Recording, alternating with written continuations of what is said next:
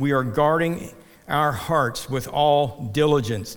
Sometimes you just have to shut off certain devices or certain networks or just, you know, whatever it is. If it's something, is, if you're uh, paying attention to something and it's getting your blood pressure boiling and it's making you irritated, making you anxious, making you fearful, you know, I suggest, well, don't submit yourself to it.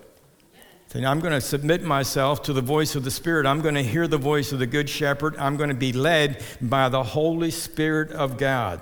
So set a guard over your heart. Monitor what you're looking at. Monitor what you are listening to. Abraham's nephew Lot in the in the scriptures, I think it's in Peter, says that uh, he was troubled in his, in his soul by the things that he heard and he saw, the things that he was subjected to. The things that he heard and the things that he was exposed to, you know, he, he was troubled by it. And it's no different today. Many people are troubled when you get to the bottom of it. Well, the re- they got troubled because they were submitting themselves to uh, uh, looking at things, watching things, or hearing things that weren't feeding their faith, weren't feeding their confidence in God. Matter of fact, contrary to that, it was it was just uh, deconstructing their faith and just tearing it apart.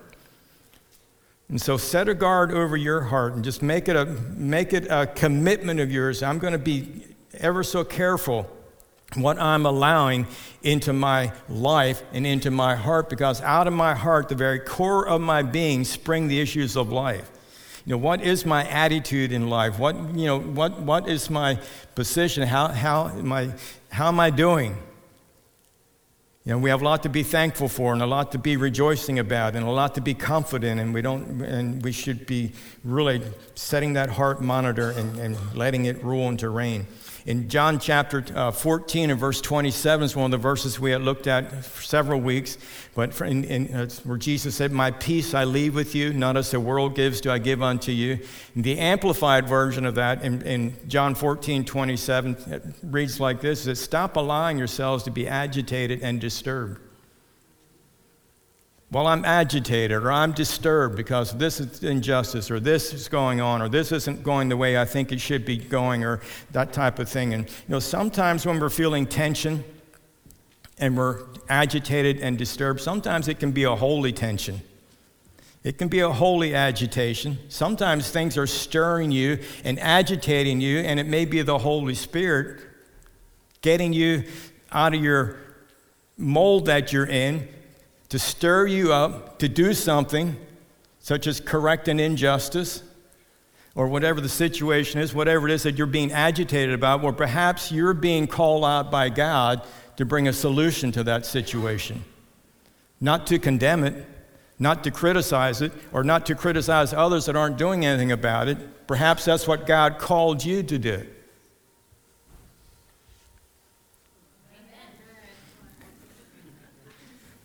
Don't just complain about stuff, situations, circumstances, injustices.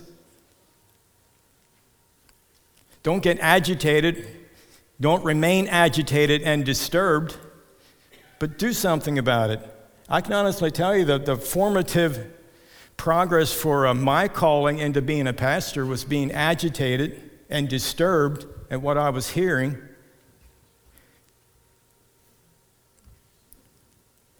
Thinking, no, that's not it. There's a, there's a truth here that needs to be spoken. There's something else that needs to be, there, there's, a, there's more enlightenment that needs to be shared. But my a, initial passion for wanting to teach the Word of God, as shy, and as, as paranoid, as fearful as I was at the idea of public speaking, I was equally agitated at some of the things that I just thought should not be spoken in the name of the Lord. God blame, God being blamed for things that I didn't think he should be blamed for. And we, we could go on and on about all kinds of illustrations. But in general, that was some of the early processes of, of uh, me trying to figure out, what does God want me to do? This was after I became passionate about God and say, okay, God, what's your call on my life? What's your will for my life? And I found myself just like being agitated and disturbed. You know, I'd be listening to Christian radio or listening to whatever and think, oh my gosh, don't blame God for that, or don't fault God for that, or don't blame the body of Christ, or don't blame government, or, you know, stop all this blaming and excusing. Let's just, let's be honest and let's speak truth. And so there's something in your life that you may be agitated and disturbed about, but stop being agitated and disturbed about it and do something about it. Could be prodding you to some action steps. So stop allowing yourselves just to be agitated and disturbed, but take some action steps, get connected with God, and His peace will rule and reign over your heart. You will begin to have an inner tranquility and, and a poise uh, as one who is trusting in God. You're going to have a calm inner stability right in the middle of chaos, the thing that you may have been agitated about. Now you're going to find yourself progressively doing something about the situation. You're, you're speaking into it, or you, you're you're righting a wrong. And you say, well, you know, it's, the problem's too big for me just to take care of all of it. Well, just do what God wants you to do. Help one person. If you help one person, you made a great impact in the kingdom. So stop being agitated and disturbed, remembering that life flows from within you, not to you. Too frequently, when we're feeling agitated or disturbed, we look externally and say, well, this is agitating me, this is disturbing me. Really? Why are you letting it agitate you? Well, when I watch this show, when I watch this or I listen to this, it just agitates me. Well, stop watching, stop listening. No one's holding a gun to your head. You have freedom to stop. You have freedom to unplug. You really do.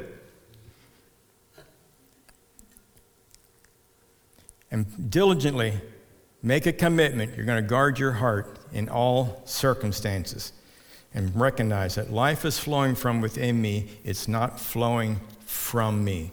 So we want to continue to set that heart check. Continue to do what we need to do. Last week I shared with you how you can be monitoring how you are doing in life by paying attention to the words that are coming out of your mouth. Jesus himself declared that out of the abundance of our heart, our mouth speaks. So it's what's going on in us, the real us. What's in us is going to come out. It's going to come out by the words that we speak. Our attitudes are going to be exposed. Our thoughts, our feelings, they're all exposed by the words that we're speaking. And, and so we want to be monitoring. And if I'm constantly complaining and speaking life's defeat, then I need to think, okay, why am I constantly complaining? Why am I speaking life's defeats rather than agreeing with the word of the Lord, agreeing with the goodness of God, the mercy of God, the wisdom of God, and, and, and get hooked up with God and God's plan for my life. And so set a guard over your heart by listening to the words that are coming out of your mouth. I also suggested that uh, as husbands and wives, you can encourage one another. You can help monitor one another. Get permission to do so. Don't just be of police. And also, for those that are not married, you can have a, someone that you can ask to, hey, just kind of keep a... Keep a monitor on what I'm saying. You know, there's there, there, there's a trend. I'm not just talking about one time a sentence, or but there's a pattern of the words that are coming out of your mouth. So pay attention to it. Pay attention. So today I want to invite you to turn to the Gospel of, of Luke, chapter twelve. Have another monitor to put on your hearts. One more to help us. I mean, we could continue to go with this, but we have some other things that I believe God wants to do in our lives and in the church here at Grace. But in Luke chapter twelve, beginning at verse thirteen, the parable of the rich fool. It says, then one from the crowd said to him, teacher, tell my brother to divide the inheritance with me. But he said to him, man, who made me a judge or an arbitrator over you? And he said to them, take heed and beware of covetousness, for one's life does not consist in the abundance of the things he possesses. Then he spoke a parable to them, saying, the ground of a certain rich man yielded plentiful, plentifully, and he thought within himself, saying, what shall I do, since I have no room to store my crops? So he said, I will do this. I will pull down my barns and build greater, and there I will store all my crops and my goods. And I will say to my soul, soul, You have many goods laid up for many years. Take your ease, eat, drink, and be merry. But God said to him, Fool, this night your soul will be required of you. Then whose will those things be which you have provided? So is he who lays up treasure for himself and is not rich toward God. Not rich toward God. Then it goes on. You may be more familiar with the next parable that he gives, talk, talking about the instructions of not worrying, but rather seeking first the kingdom of God, not worrying about what we're going to eat, what we're going to wear, what, you know, all those types of things. But seek first the kingdom of God, verse thirty-one. Go to verse thirty-one of chapter twelve.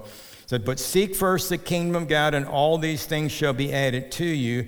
Verse thirty-two says, do not fear, little flock, for it is your Father's good pleasure. Everyone say good pleasure.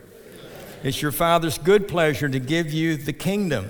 Sell what you have and give alms. Provide yourself money bags which do not grow old, a treasure in the heavens that does not fail, where no thief approaches nor moth destroys. Verse thirty-four, our heart monitor. For where your treasure is, there your what will be also? For where your treasure is, there your heart will be also. Although in the Bible, wealth is shown as an aspect of God's favor, God's approval, it's also in the Word of God. We have the added emphasis, especially in the New Testament, of the uh, we have the added emphasis of the possessions and use of wealth or money in connection with heart attitude and internal motivation.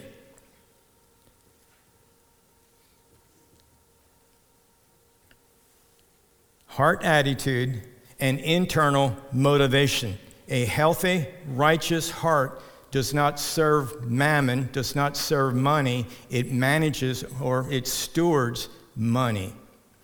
Jesus' counsel to the rich young ruler to not, he's, he's counseling the rich young ruler to not seek security in financial holdings or material possessions. And this counsel applies to all of us. You know, it's that, the counsel from Jesus is, is to keep your heart free of possessions. Our finances, money, is often the last thing to come under the authority of the Lordship of Jesus Christ. In First Timothy chapter six, if you'll turn there with me for a moment. First Timothy chapter six, let's read verse seventeen and nineteen. First Timothy six, seventeen says, command those who are rich in this present age not to be haughty, nor to trust in uncertain riches, but in the living God who gives us richly all things to enjoy. Now, I, for years, I would read that, and I would all of a sudden, and, and my mind would immediately kick into gear to all the people that I knew that I thought were rich. As if this was not speaking to me, it was speaking to those who are richer than me.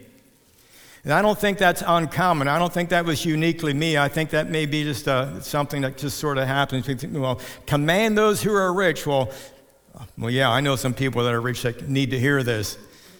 I want you to know, I, I don't have the numbers with me this morning, but I have given you numbers in the past. But if I think it was two thousand dollars, if you have assets totaling two thousand dollars, you're among the richest people in the world. See, the Bible give, the, the Bible teaches from a, a biblical worldview, not a biblical United States of America view. So we can't measure this by what's going on in our neighborhood. What's going on in our church, in our community. This is this is a word, you know, God is for all people. He so loved the whole world. So it's a biblical worldview, and from a biblical worldview, we here in the United States of America are very rich. So this is talking to everyone in here. I know you're enjoying this much more than what your faces are showing it, but I'm just confident. So take this personally. This is speaking about you this morning, speaking about us. Commanding those who are rich in this present age today not to be haughty, Notice it doesn't say command those who are rich to get rid of it all, that they should not be rich. It says not to be haughty, nor to trust in the uncertain riches. That's what the, the parable of the of, of the rich fool. You know, he was becoming haughty and he was hoarding it up for himself. And he was trusting in his riches rather than trusting in God. And so uh, the rest of that verse says, uh, but but to uh, trusting in the living God who gives us richly all things to enjoy. God wants you to enjoy his favor, his approval, and his blessings on your life. He wants you to enjoy managing and stewarding your resources. There's another parable in Matthew twenty-five. I encourage you to just read it over and over again. Just become familiar with it. It's called the parable of the talents. It's where God, you know, the landowner, he handed out five talents and five talents and, and uh, two talents, I think it was. And uh, the first guy went and he invested his talents and doubled them. The master came back and said, well done, good and faithful servant. The second one went out and he invested his talents and he doubled them. The master said, well done, thou good and faithful servant. The one that received one talent, he was afraid and he hid his talent. And when the master came back and said, the least you could have done is put it in the bank and earn some interest on it. And he called him a wicked and lazy servant. The idea of that particular parable is that what your talents that you have, not just your money, but your talents, your skill sets, that you invest them into the kingdom. And it's a, the, the principle that's being taught is that God is looking for increase. He's looking for you to increase. He's looking for you to grow. The Apostle Paul, in writing to the church at Corinth concerning finances, he talked about the church of Macedonia, and he talked about Jesus, how he was rich and he became poor, and then he sort of wrapped it up with this statement. He said, you also grow in this grace. Grow in the grace. Grow in your stewardship. Grow in what you're managing. It's not the amount that you have or don't have. You take what you have, you take what God has given you, and you sow it into the kingdom. And that you not be trusting in yourself, but that you be trusting in the living, in, in the living God. Verse eighteen. It says, let them do good, that they may be rich in good works, ready to give, willing to share. That's the attitude that we all have, all need to be having in our hearts concerning our stewardship, our resources. I once had a gentleman come up to me and he said, you know, when, when, when I hit the lottery and I win my million dollars, I'm going to give the church one hundred thousand dollars. I didn't say anything to him. I just thought, no, you won't. You're not tithing on the one hundred dollars you're earning every week now. You're not even giving ten dollars on the one hundred. How are you going to give one hundred thousand dollars on the million? And by the way, don't let million dollars scare you. You can be a millionaire within the year. All you have to do is put twenty thousand dollars in the bank every week for fifty weeks. That's it. So don't let numbers scare you, all right? It's that simple. Verse nineteen says, storing up, you know, you are to be ready to give, willing to share, storing up for your, for themselves a good foundation for the time to come, that they may lay hold on eternal life. Laying hold on eternal life. The, the, the, the commandment here, not to trust in uncertain riches, but to trust in the living God who richly, richly gives us richly all things to enjoy. Enjoyment, however, when God richly gives us all things to enjoy, the enjoyment is not referring to self-indulgent living. Enjoy being a steward from a biblical worldview, from a biblical view. Enjoy stewarding from a, from a biblical view, not in, not indulgent living. The reason everything that God gives us so richly may be enjoyed lies in the recognition that everything, including our wealth, is a, is, is a gift, and it's the expression of God's generosity toward us. an expression of God's generosity toward us. Now, there's, there's competing philosophies. There's competing uh, competition out there in how people think the system should work. For example, capitalists teach that the individual owns it all. Socialism teaches that the state or the government owns it all, and it's their responsibility to steward it. Capitalists believe it's their responsibility. They make the decisions. However, the Word of God, the kingdom of God teaches, His Word teaches, that God owns it all, and we are simply stewards or managers of all that He has richly entrusted to us. So that's the right way to go. In our culture today, there's a lot of talk and there's a lot of buzz in the air about socialism versus capitalism. Both of them can be really bad, left to themselves.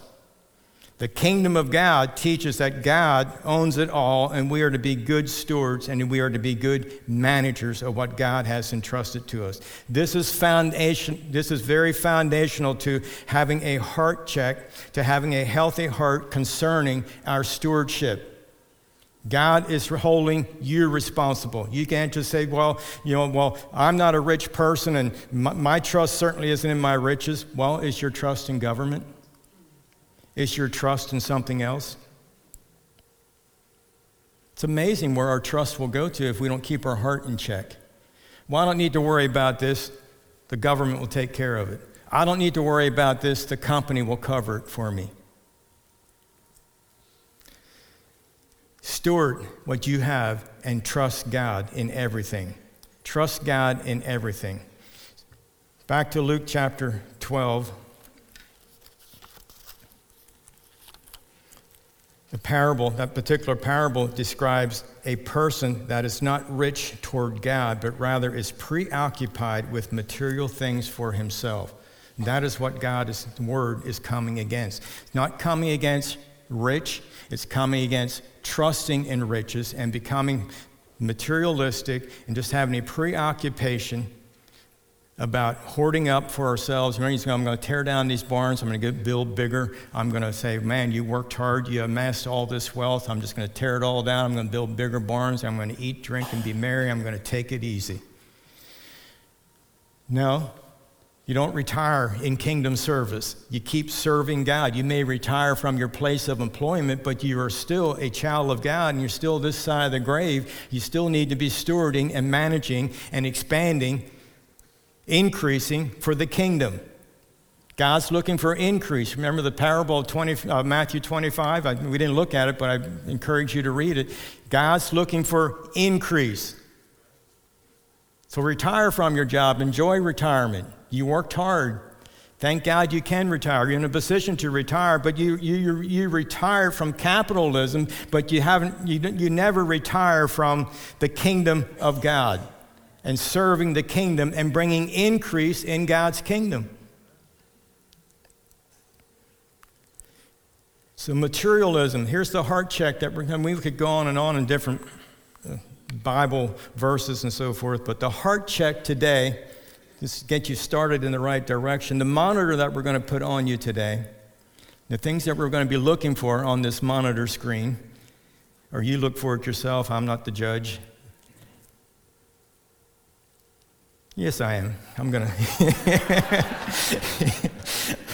Might as well be honest, right? Let me give you one more verse before we get into the monitor. In, in Timothy six and verse ten, we looked at we looked at Timothy, First Timothy six, verses uh, sixteen and seventeen. Excuse me, seventeen through nineteen. But in First Timothy six and verse ten tells us that the love of money is the root of all kinds of evil. So this is something else you want to get straight in your heart. Money is not wrong. God's not opposed to it. God's desire, you know, the psalmist said that, that uh, the blessings of the Lord make one rich, and he adds no sorrow to it. A righteous man leaves an inheritance for his children's children. And so there's nothing wrong with amassing money. We just want to continue stewarding it well, and increasing in your benevolence, and increasing in, in, in your giving and in your sowing, and you just continue to grow. You continue to grow, and you want that well done, good and faithful servant. So in Timothy, First Timothy six and ten, it says, the love of money is the root of all kinds of evil. That's why capitalism goes amok, and that's why socialism goes amok. You don't put trust, you don't put your faith in either one of them. You put your faith in the living God. You put your faith in the living God. So things that are not working in the capitalist society is because it's the love of money. They, they do things, and, and people do things, and they think it's, it's well-intended, but the heart of man is evil, and it'll be corrupted because of the love of money, the volume of money that gets put into certain programs and situations. People just, you know, I don't think they ever intend to do it at first, but just all of a sudden, it's, it's, it's, you know, it's not being stewarded well.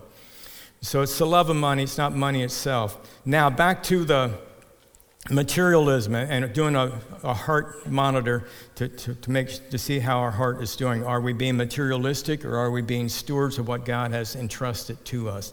First of all, materialism is defined as a preoccupation with, or a tendency to seek after, or to stress material things. A preoccupation with, or a tendency to seek after, or stress material things. Materialism, not mere possession of things, but an obsession of things. Materialism is not a mere possession of things, but an obsession with things. So here's some monitors, some things that will help you monitor your heart. Where am I at? Where am I at? Well, first of all, there's no formula. There's no household income numbers that you may not exceed, or you're a materialist, or categories to inform you that you cross the line over into materialism. You can be dirt poor and be materialistic if all you're obsessed with is stuff. There's people that are very poor that love money so much, they love money than they do people, that they're willing to shoot someone to steal their money. That's the, that root of that evil is the love of money. So it's not just rich people. Anybody can fall into it. So there's no formula, there's no household income numbers or categories to inform you that you cross the line into materialism. And you can't come up with numbers. I can't come up with a number. Well, you earn X amount of dollars. Now yeah, you've crossed over. No one needs that much money. You're materialistic. You can't do it. You can't do it. Materialism is a heart issue, not a material issue. There are some very wealthy people that live in very wealthy, expensive homes and have numbers amassed that would, you know, just boggle the mind with, wow, what would I do with all that money? It's none of my business. It's not mine. That are very, very generous. And there's people that give millions of dollars into benevolent causes. And you might look at that and say, well, yeah, if I had all the billions they have, I'd give millions also. You don't know that. You don't know that. You don't know. So leave it alone. I just rejoice every time I see that someone gave, you know, ten billion dollars to such and such a charity, or, or that cause or whatever. I'm saying, hey, it's cool. I'm just going to, I'm just waiting for it to say Grace Church. So, it's got to be somebody out there that's going to...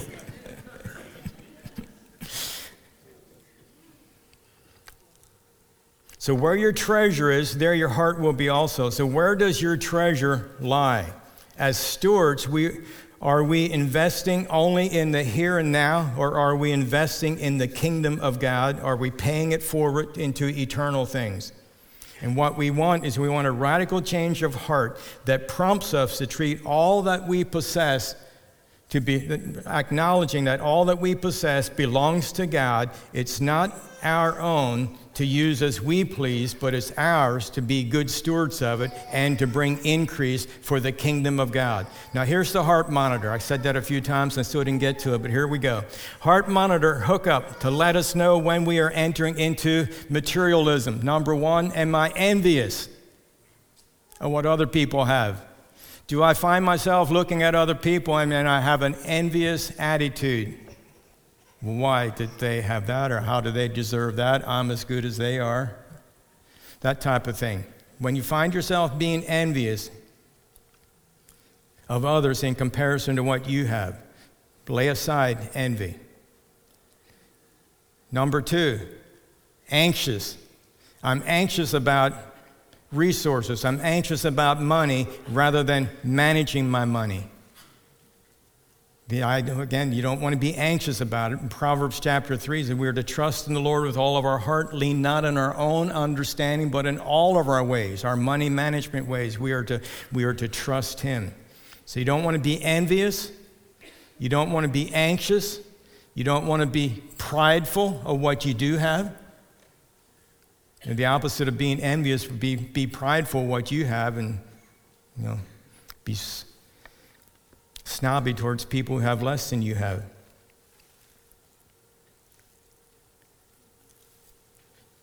Another monitor check would be I'm fixated on what I don't have rather than appreciating what I do have. Fixated on what I don't have rather than appreciating what I do have. What's your heart attitude? Are you grumbling and complaining about what you don't have, or are you thankful for everything that you do have? My dad was a, I don't know what he was, but uh, he would always have a comeback for any type of complaining about not having something. And being one of sixteen kids, you know, I don't know if I ever had a new pair of shoes, having three older brothers. Hand-me-downs were common. But, uh, any complaint to my dad would, the retort would be, be thankful you have two feet. All right, Dad, I'm thankful. No matter what you complain about, I need I need warmer gloves. Be thankful if you have hands with fingers, you know. There's always that something, always that something that you should be thankful for. And, you know, as much as it irritated me as I was a child growing up under that, I can see there was some wisdom in that. Be thankful. Be thankful. So, heart monitor, number four or five, I forget where we're at here, but it says, when I lose the joy of cheerful giving. In Second Corinthians nine, the Apostle Paul, writing to the church at Corinth, says, God loves a cheerful giver. Do you give cheerfully to your local church? Do you give cheerfully to things that you believe that, uh, that, that you're passionate about? Do you give cheerfully, or are you giving grudgingly and out of necessity? Well, if you give grudgingly and out of necessity, it's going to help the recipient, but it's not helping you. When you give cheerfully, God loves a cheerful giver. You're sowing cheerfully. You want it to help the recipient, but you also want it to come back, pressed down, shaken together, running over. So, well, Pastor Ray, I don't know if you should teach people to, to give to get. Why not? I was taught to sow seeds. As a little child, I was helping my mom put seeds in the ground in our garden, and I helped plant corn in the fields. I did that with a full anticipation and a full education that in a few months, in a few weeks or a few months, whatever the time was for whatever seed was sown, there would be a there would be payday. Well, well, you just put the heart monitor on, let God speak to you, all right? But all through the Word of God, there's promises of sowing and reaping. You sow now, you reap later. You sow less, whatever you sow, there's, there's a harvest. You sow now, and there's a harvest later. And the harvest is always greater than that which you've sown. It's always greater. Some of you may have bought those pretty ears of corn to decorate your house for Thanksgiving. Well, that ears, ears of corn that you bought, just that one ear with all those kernels on it, you should count it sometime. How many kernels are on that ear of corn? Instead of watching something on T V that gets your heart all whacked out, just tonight, just sit down and prop up your feet and take that ear of corn and count the kernels. Yeah, you're still sane. You're still sane. But all those kernels were produced out of one kernel. Now that ear of corn may have a hundred or more kernels on it. Now you take those kernels and take ten percent of those and sow those. I mean, just think how many, in just a few short seasons, it amasses a huge amount. God's word is the same way. But it's not for you to build barns and to build bigger and to hoard it up for yourself and say, I have done this, now I'm going to enjoy this, I'm going to go here, I'm going to travel there. There's nothing wrong with going and traveling and enjoying life. He's given us richly all things to enjoy, but don't forget the Lord your God who has given you the power to create wealth that he might establish his covenant here on the earth. God wants to bless us so that we can be a blessing and establish the covenant. And so he wants us to continue on. So don't be focusing, you know, when you lose the joy of cheerful giving, you begin to focus more on keeping and storing up and building bigger barns. Proverbs eleven, twenty-four and twenty-five says, there's a man that withholds more than is right, and it leads to poverty. But the generous, you know, the generous one is going it, it's gonna lead to more. But when you withhold more than is right, it leads to poverty. God loves a cheerful giver. Generosity, your generosity, your generous heart, I'm talking about a heart check. Generosity is biblically, biblically connected to spiritual development. The parallels of spiritual development are connected to your generosity. If God can trust you with little, he will trust you with much. And if he can't trust you with another man, how can he trust you with eternal things? So there's connection all through the Word of God. God's laws of seed time and harvest time are his ways to get you into a place where he can bless you richly to enjoy all things, enjoy helping the poor, enjoy clothing the naked, enjoy feeding the hungry, enjoy uh, seeing uh, injustices uh, corrected and made right, being able to do it rather than just complain about it, you're able to do it. Here's my definition of God wanting you to prosper. Here's what I believe prosperity is for us. I believe this is uh, it's it's all relative. You know, we live here, so our prosperity in this region is relative to this region. If you're in India, you know, you may be on top of the food chain. But here's what it is. Biblical prosperity is to have all that you need to accomplish what God's will is for you, and to have an abundance remaining so that you can sow generously as the Holy Spirit is leading you. That is prosperity. Stop measuring by what someone is wearing, driving, living. Stop being prideful or envious. Stop being anxious and just realize, God, what's your call for my life? What am I going to stand before you And, and be accountable to, and I want to, and whatever that is, I want to be able to complete what you have called me to do. I just personally, I personally don't think it's acceptable. It's definitely not acceptable for me to someday stand before the Lord and say, well, I didn't do everything you wanted me to do because I couldn't afford it. I don't think that's acceptable. Because I think, I believe that with every vision, there is provision. God is for you. Yes, he's given you a vision, but he's already provided for us all things richly to enjoy. Fulfill your vision, your dream. Stop being agitated. Stop being disturbed. Come up with a game plan. Trust God for the finances. Live for him.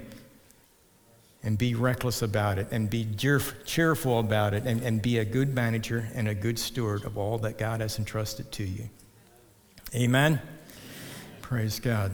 So, Father, I thank you and I praise you that all things we talked about, whether it be peace, uh, lack of peace, whether it be anxiety, whether it be fear, just all the other heart attitudes we talked about. Father, it's my prayer that all of us can have room to grow in the area of stewarding well what you have entrusted to us. Our trust and our confidence is in you, in Jesus' name.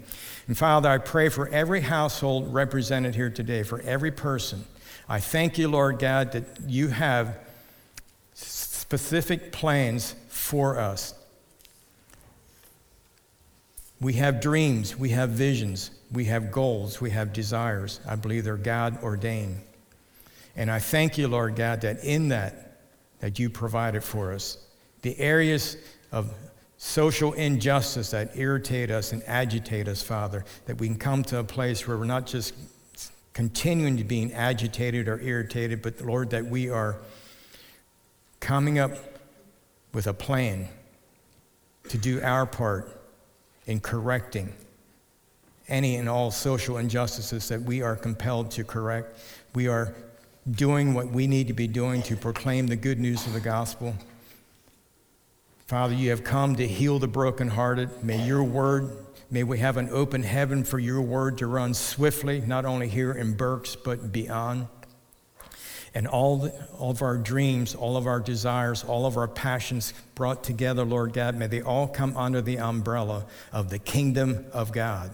They all look different. We all approach things differently, but may they all come under the umbrella of the kingdom of God in Jesus' name.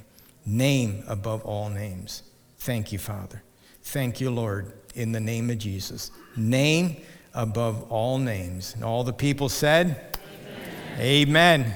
Praise God. Listen, it's very important that you keep this monitor on because your heart may stop. You never know.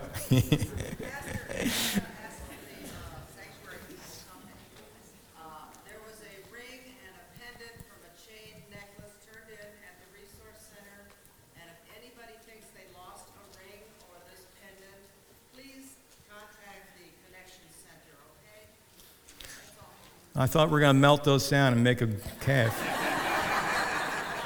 All right. God bless you. If you want anyone to pray with you, so I'm going to be happy to meet you up here. We love you. Have an awesome week.